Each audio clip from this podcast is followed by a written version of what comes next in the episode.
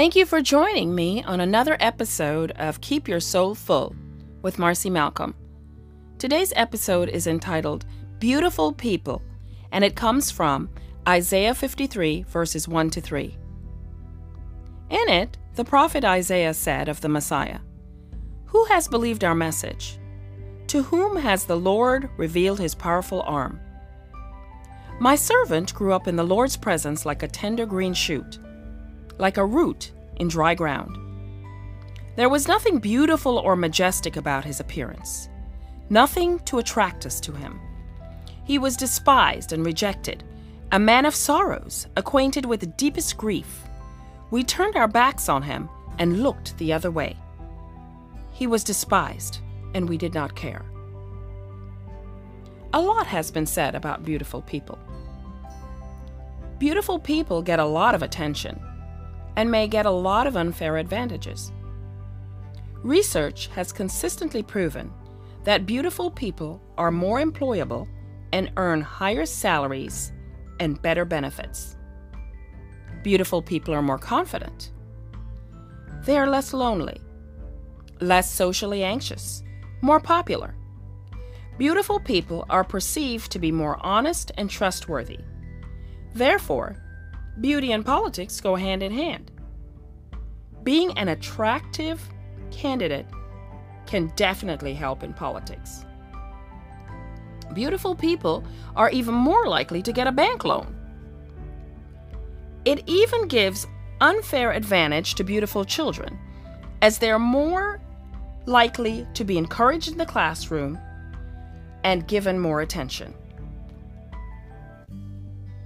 Jesus had nothing in his appearance to attract us to him. He was an average guy with average looks. You'd probably pass him in the street and not give him a second glance. I like the way the message puts it in this passage. There was nothing attractive about him, nothing to cause us to take a second look. He was looked down on and passed over. However, the Bible describes some beautiful people in great detail. In Genesis, it says when Abram arrived in Egypt, everyone noticed Sarah's beauty so much so that Pharaoh took her into the palace. Abram had lied and said she was his sister. He was worried that she was so beautiful that they would kill him just to take Sarah. In 1 Samuel chapter 9 verse 2, Saul was described as the most handsome man in Israel, head and shoulders taller than anyone else in the land. David was described as dark and handsome, with beautiful eyes. Absalom, his son in 2 Samuel 14, was praised as the most handsome man in all Israel. He was flawless from head to toe. He also had wonderful thick hair, so thick that when he cut it once a year, it weighed five pounds. But about Jesus, it was said that there was nothing beautiful about his appearance. In fact, there is not a hint of what Jesus looked like in the New Testament. He was from a tiny town called Nazareth in Galilee, a town of maybe around 200 to 400 people.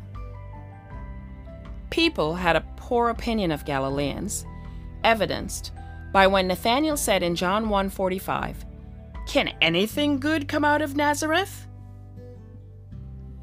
He must have had a Galilean country accent, just like Peter, when he was recognized by his accent when he was in the courtyard after Jesus' arrest.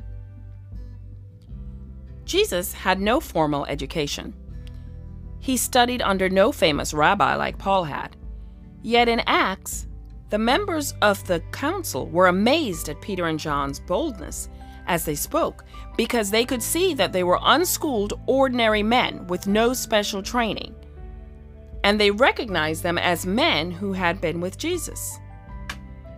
Even the people from his own local synagogue were not impressed with Jesus. In Mark 6, they said, He's just a carpenter, the son of Mary, and the brother of James, Joseph, Judas, and Simon. On the other hand, in Ezekiel 28:12, Satan is described as the model of perfection, exquisite in beauty. Not many of us want to be ordinary.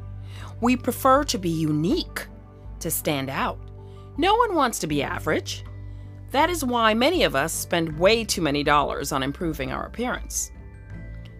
The thing is that beauty has its own set of problems. People notice you everywhere you go. If you're beautiful and famous, you can't go anywhere without having fo- being followed by the paparazzi.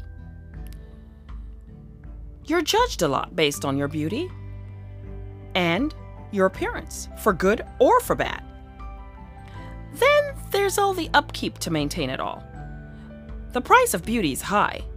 The people that we admire the most for their beauty are spending tens of thousands a month in hair extensions, fitness trainers, Botox, skin products. So, what can we learn from all of this? Number one, the Jews were expecting a king, a powerful king in appearance and stature, that would liberate them from the Roman oppression.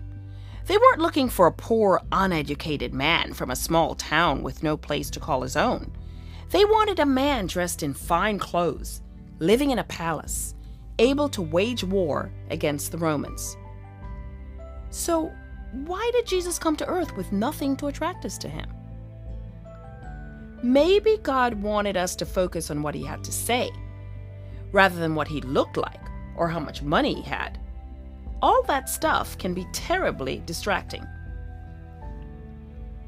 Secondly, God likes to use nobodies, so he can show his power through them.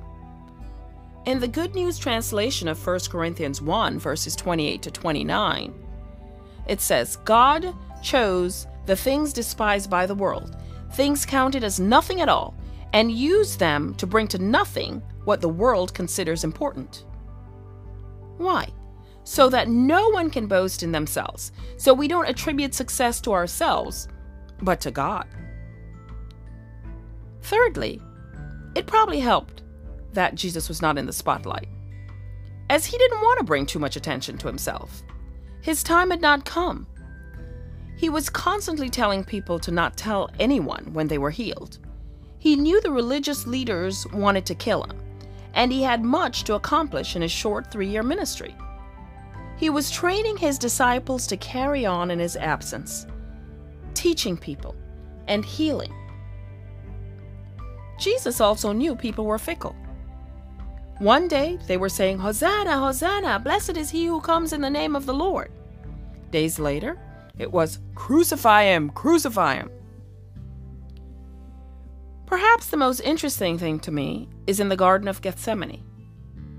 Even though he had been publicly teaching for three years and was under close scrutiny by the religious leaders, when the mob came to arrest him, there was nothing to distinguish him to his captors. Judas had to tell them, You will know which one to arrest when I greet him with a kiss. In 1 Samuel 16, verse 7, it says, Man judges by the outward appearance, but the Lord looks at the heart. It's not just about being beautiful or attractive to others. It's not about being beautiful people. Look at how much Jesus accomplished despite his nondescript appearance. People listened to what he had to say when he taught, not on how he looked. He was beautiful on the inside. So don't focus on external appearances. Keep your soul full of inner beauty.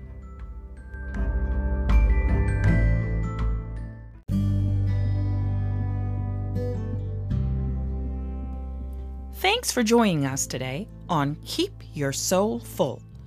Today's episode was written and produced by yours truly, Marcy Malcolm. If you would like to listen to more, you can subscribe and follow me on Apple, Spotify, or wherever you listen to your podcasts. Please rate or review, as I would love to hear your comments, and it would help others find us. I look forward to hearing from you soon, and until next time, keep your soul full.